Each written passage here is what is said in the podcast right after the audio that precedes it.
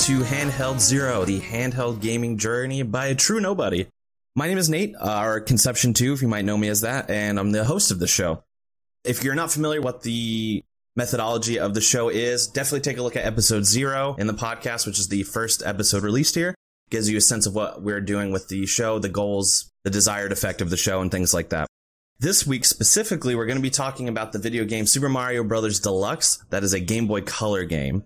And you might be wondering why this game, right? A couple of reasons. One, it's a re-release kind of a remake of the original Super Mario Brothers, so I was interested in trying that out in a handheld gaming format. They also added content to the game that makes it uh, a little bit more exclusive than the first release of the game on the NES. And like I had mentioned before, trying it in a handheld format to see what the changes are, the differences, the comparisons, what they did to change graphics, things of that nature had me very curious, so I wanted to check it out. All right, time for the segment Natepedia. Let's talk a little bit about the story first. And because the story of Mario is very simplistic in nature, not really a lot going on there, I thought I would read you this exact story summary from the manual. So, uh, Once upon a time, the peaceful Mushroom Kingdom was invaded by the Koopa, a tribe of turtles famous for their dark magic. These terrible terrapins transformed the peace loving mushroom people into stones, bricks, and ironically, mushrooms. Then they set their own evil king on the throne. In the wake of the ghastly coup d'etat, the beautiful Mushroom Kingdom fell into ruin and despair. It is said that only the daughter of the Mushroom King, Princess Toadstool, can break the evil spell and return the inhabitants of Mushroom Kingdom to their normal selves. But the king of the Koopas, knowing of this prophecy, kidnapped the lovely princess and hid her away in one of his castles. Word of the terrible plight of the mushroom people quickly spread throughout the land, eventually reaching the ears of a humble plumber. The simple yet valiant Mario vowed to rescue the princess and free her subjects from King Koopa's tyrannous reign. But can Mario really overcome the many obstacles facing him and become a true hero? I mean, if you beat the game, the answer is yes. But that, that's that's the general story. It comes straight from the manual. Sounds very epic. For we just go across stages to get to castles where they tell us the princess isn't here until you get to the very end. But I, I like the the punch up there to make it sound like more of a fantastical effort. I really appreciated that. The game, obviously published and developed by Nintendo, released in North America May 10th, 1999. Let's talk a little bit about the gameplay. All right. The game, if you're not familiar with classic Mario games, is a side scrolling platform. That means it's moving on a 2D plane. And a platformer means you're hopping across platforms and dodging obstacles in order to get to an end goal of sorts. The goal specifically in this one is to cross the stage and reach the flagpole at the end of the level without losing all of your lives. You'll also have to dodge and defeat enemies by jumping on or over them, and this becomes easier by gaining power ups through items that are collected throughout the game. The main section of the game has eight worlds, and there are four levels in each world, with the last level in each world, or stage as they're more commonly referred to, being a castle level, a castle that belongs to King of the Koopas or Bowser, as he's become more famously known. There is also additional content in this game. So, as I mentioned off the top, this is a remake of the original Super Mario Brothers, but this also includes a port of the Super Mario Brothers The Lost Levels, or at least a version of it, uh, which is the first original sequel to Super Mario Brothers, but only originally released for the Famicom Disk System in Japan. So this is the real successor to Super Mario Brothers, but only in Japan. There's a total of an additional eight worlds with four levels each, though the original Lost Levels in Japan had an additional five bonus worlds with four more levels each this scales in difficulty from the end of Super Mario Brothers forward. So if you had a lot of difficulty in World 8 of the original Super Mario Brothers, it was only going to get harder from there because then there was eight more worlds that continue to scale in difficulty as it goes up. This one is single player only. Obviously, since I'm playing on a handheld system, I didn't explore any multiplayer options, which would have been done with a link cable back in the day with the Game Boy Colors. But the original SMB did have multiplayer options. This version, the Super Mario Brothers The Lost Levels part of the game, did not have multiplayer as an option. You could choose between Mario and Luigi. Luigi actually had a little bit of a different functionality. Luigi could jump a little bit higher, but would be a little bit more slippery on the floor, which made for some more interesting obstacles there. Collectibles. coins, right? You can collect coins. 100 coins gets you a, a new life. You can also hit question mark blocks to collect these coins. Some of them have one coin, some of them have 10 coins. Some of the question mark blocks have items and power ups, such as the super mushroom, which makes little tiny Mario grow to Super Mario, makes it so that he can jump and hit blocks above him and destroy him. He's just a little bit more beefy. You can also get fire flowers, which will uh, enable you to be able to shoot fireballs and kill enemies from a distance, which is incredibly useful. And going from there into the uh, specific modes of the game, there, which we'll dive into a little bit later, some additional collectibles are added here, uh, such as red coins, which serve as like kind of like challenge coins, and Yoshi eggs as well. A new addition to this game from the original. Let's talk a little bit about differences from this version compared to the console versions, right? So the main one, and I could not be happier that they added this because as somebody who's very bad at this style of game, it made me really happy. They added a save game function. I personally can't believe it wasn't there to begin with because I can't imagine as a kid playing the original Super Mario Brothers on the NES that without a save game function, you'd have to go to the beginning of a world or even the beginning of the game after you've died so many times.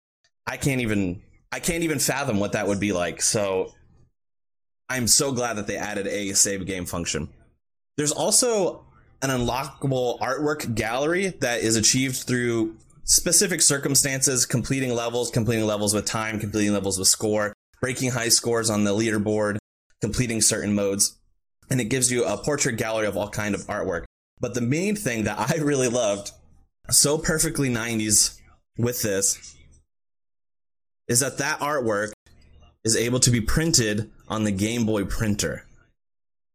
Throwback to the Game Boy printer. Anyone else remember that? That was an insane periphery. But you could use it with this game to print out some things and even put your own little custom captions underneath. So you could print out, you know, a picture of a Goomba and say, you know, dumb Goomba. I don't know. I didn't think of anything more clever. And then print it out and like hang it up on your wall or whatever you want to do. Pretty interesting.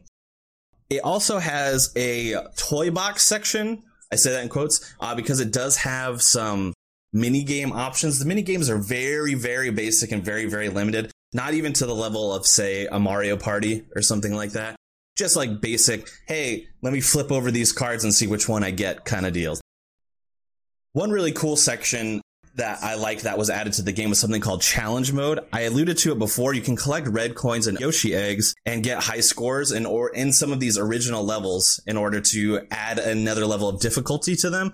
So it really increases the replayability of the game, right? You get to play all of your stages, then you can go back in a challenge mode to collect additional collectibles that were previously unavailable and make it so that you can get better and better and find secrets in the stage, which I think when people were playing Super Mario Brothers in the 80s and 90s, they were really big on finding secrets, secret warps, secret locations in the game. So I think this really caters to that. There's also a little thing in here added called You versus Boo. So Boo being a little ghost guy, you can on eight different levels race Boo to the finish line of those levels. Obviously, the goal being that you want to get there before Boo does. Very clever, you know. It doesn't do that for the whole game. It doesn't do it for all 32 stages of the original Super Mario Brothers on the cartridge, but it gives you eight stages and you can kind of race. It adds another playability factor to it. There is a give and take here. So obviously the Game Boy screen is a lot smaller than your Super Nintendo screen or your Nintendo screen, right?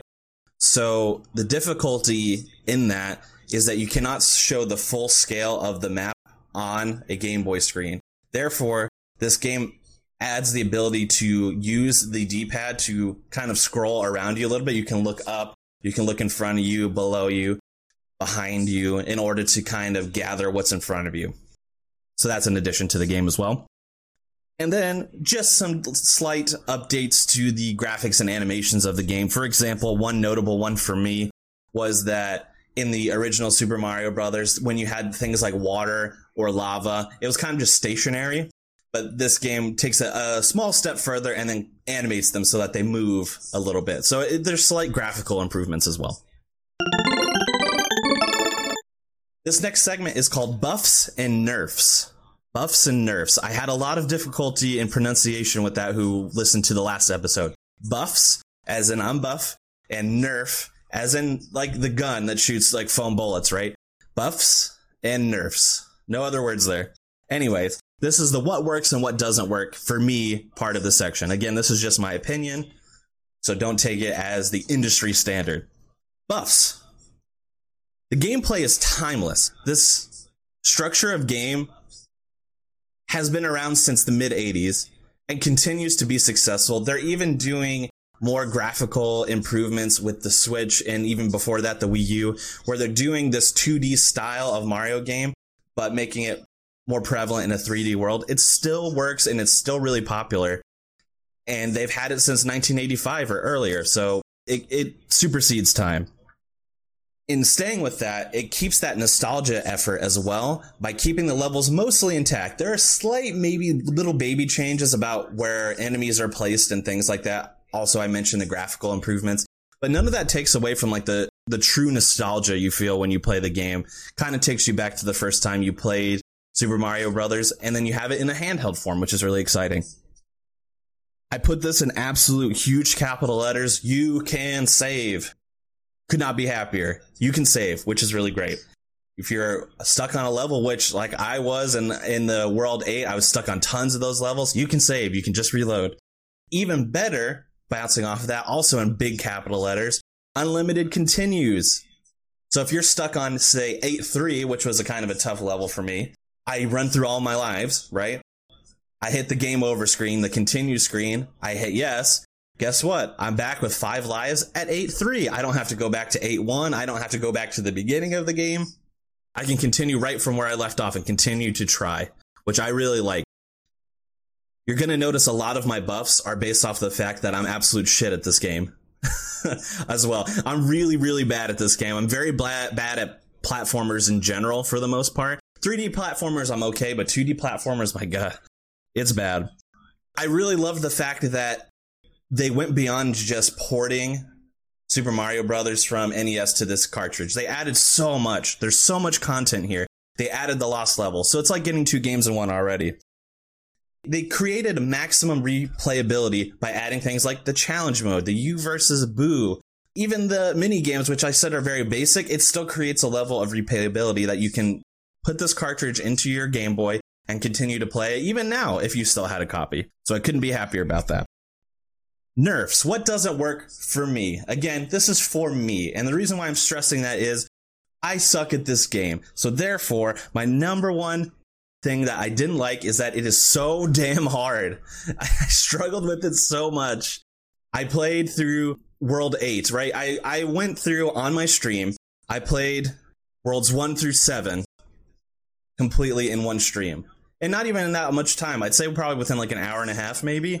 Nothing crazy. Then I get to world 8 and I'm just stuck on 8-1, stuck on 8-1. I give up. I get through 8-1 eventually. Then I get stuck on 8-2, stuck on 8-2. Then I get to 8-3, stuck on 8-3, stuck on 8-3. 8-4, which is the last stage where you fight Bowser and then you finally rescue Princess Toadstool. I actually didn't take me that many amount of tries, but I still probably had to try it like 15, 20 times. And the other ones I had to try like probably close to 100 times. I'm really bad at these games, so it's very difficult for me. And the reason why I bring that up as well is I think that would transcend to the younger audience as well. I mean, I'm a 28 year old now who has experienced gaming, an experienced speedrunner, one that has world records, who so I know how to use my hands and play video games, but I still struggle with basic stuff like this. So I think the difficulty there is part of it. And going back to that as well, to touch upon the lost levels again. So the lost levels, the reason why it was only released mainly in Japan for the Famicom was because the Japanese depended on it being too difficult. They realized it was too difficult for the Western audience, so they didn't even release it in the West. Instead, they ported over a different game called Doki Doki Panic, I think. I'm sorry if that's wrong, don't at me. And reskinned it a little bit to make it the Super Mario Brothers 2 that we know in the West, and the Japanese called Super Mario Brothers USA. So the Lost Levels parts are truly difficult so difficult that when they created them, they didn't anticipate Western audiences to be able to play them. So I think there is something there. This next nerf isn't really their fault. So as I alluded to before, because a Game Boy screen is so much smaller than an NES screen, or when you plug in your NES to a TV rather, you have to scroll around a lot to get the full field of view. Which I really didn't like doing because I would oftentimes make jumps thinking that I had the full screen in front of me and then I'd have no ground underneath me, for example. It made the game a lot more difficult realizing that, hey, if I make this next jump, I might not be alive. I really have to take my time and look around. And when you're timed on stages, it adds just another level of stress to it. So I didn't really love it. Again, nothing you could do about it though. That's a technological disadvantage. So I'm not suggesting that anything could have been fixed there, but it just made it a little bit more distracting for me. As much as I like the save game feature as well, when you save a game and say you have Fire Flower activated, you finish the level having Fire Flower. When you save a game and reload the game, you don't have that power up anymore. I wish you could keep that because being able to finish a level with the power up and go into the next level with it is really valuable. So it creates an extra level of difficulty for me not being able to save my game and keep that power up and hopefully be able to hold that power up through multiple levels without having to, you know, just continuously grind to know exactly what to do there. The game does include an overworld map, which to my understanding, the original Super Mario Brothers didn't. Again, could be wrong there. Please don't at me but I believe the original Super Mario Brothers for NES didn't have an overworld map. This one does have it, but the downside is when you start a new game file and say you do 1 1, World 1, Stage 1, and you go on to World 1, Stage 2, but you wanted to go back to World 1, Stage 1 to either, you know, collect a power up or just run through it again just for practice, you can't. You can only play the stage that you're on, so you can't go back and forth. I really wish that if you're going to include an overworld map where I can see all the stages and how they move, I wish I would have the ability to move around said stages. Now, of course, you can do that in the challenge mode when you have beaten the game already. You have all the stages unlocked and you get in challenge mode, go back and forth. But if I'm playing a straight playthrough without using any warps and I want to hit all of the stages, I would really like the ability to hop back after seeing a stage is too hard for me maybe an easier stage right before it, grab a mushroom. So at least I go into this new stage with a little bit of an advantage so I can try and get through it. That would be a nice touch. All right, this next segment is called How Many Carts or How Many Cartridges? Remember, this is our rating system out of five cartridges. But first, let me give my final impressions. While I really and truly suck at this game, and I mean suck at this game, the pure nostalgia it brings cannot be denied.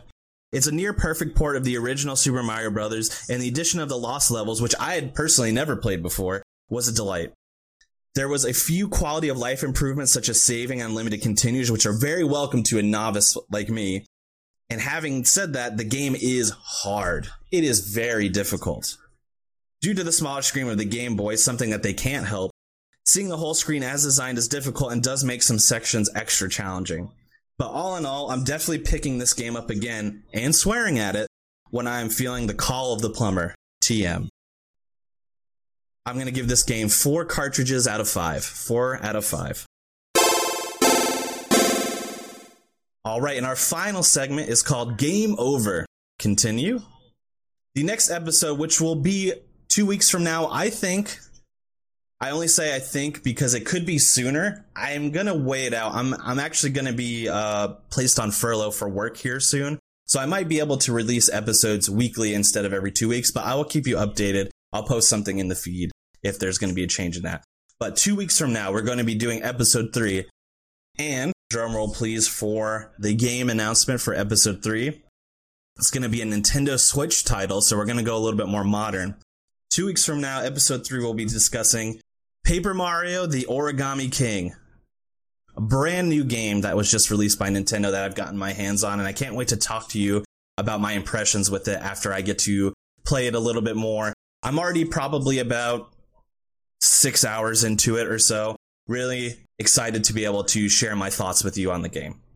Don't forget to follow me on Twitter at Konception underscore two for Twitter. And also realize that that is conception with a K, not a C. Twitch is twitch.tv slash konception2. There's no underscore in between. YouTube, you can just search my name, which is Nate Porteous, N A T E for the first name, P O R T E O U S for the last name. You can also view the video of the podcast, which will be released on YouTube as well as my Twitch channel in the VODs. Please subscribe, review the podcast, and rate it five stars. I know we have it available on several platforms, so we have it available on Apple Podcasts, Spotify, Stitcher, Google Play, and Podbean. Please review and rate on those platforms if you're able to. I know some of those platforms aren't. And if you wouldn't mind also just quickly hopping over to Apple Podcasts, as that's the most popular platform, and just giving it a five star rating, maybe leaving a few words for me, that'd be really appreciated in terms of getting this podcast off the ground. And finally, just thanks for listening. And we'll be back in a couple weeks with episode three. See you next time.